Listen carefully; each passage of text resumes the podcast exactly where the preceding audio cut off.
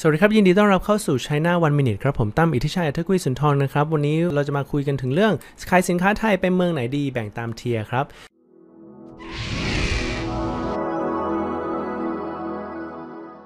ประเทศจีนเป็นประเทศที่ใหญ่มากมณฑลหนึ่งใหญ่เท่ากับประเทศไทยเลยทีเดียวนะครับ ดังนั้นแล้วความชอบของเขาก็ไม่เหมือนเหมือนกัน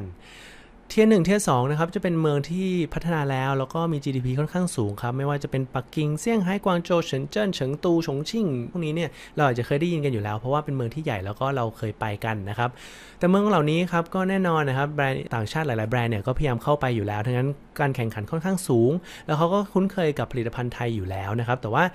tier สาม tier สี่เนี่ยก็จะเป็นเมืองชนบทหรือว่าอยู่รอบๆ tier หนึ่ง tier สองอีกทีนะครับพวกนี้นะครับใช้อีคอมเมิร์ซเยอะเพราะว่าในเมืองของเขาอาจจะไม่ได้มีตัวแทนขายของหลาย ๆ อย่างนะครับทั้งนั้นเขาใช้อีคอมเมิร์ซในการจับจ่ายใช้สอยนะครับอีกอันหนึ่งคือโซเชียลมีเดียเขาเขาเสพสื่อต่าง ๆ นานาไม่ว่าจะเป็นเน็ตไอดอลที่อยู่ใน tier หนึ่ง tier สองเนี่ยเขาก็ได้เสพสื่อผ่านทางช่องทางในออนไลน์ของจีนนะครับดังนั้น tier สาม tier สี่เนี่ยอาจจะเหมาะสำหรับการทำการตลาดจีน ในด้านออนไลน์แล้วก็ขายสินค้าเช่นเดียวกันครับดังนั้นเวลาเราจะบุกตลาดจีนเราควรจะต้องดูให้ดีว่าเราอยากจะบุกกลุ่มไหนนะครับไม่ว่าจะเป็น 1 กับ2นะครับ potential ดีนะครับแต่ว่าการแข่งขันค่อนข้างสูงหรือว่า 3 4 ครับที่เป็นชนบทหน่อย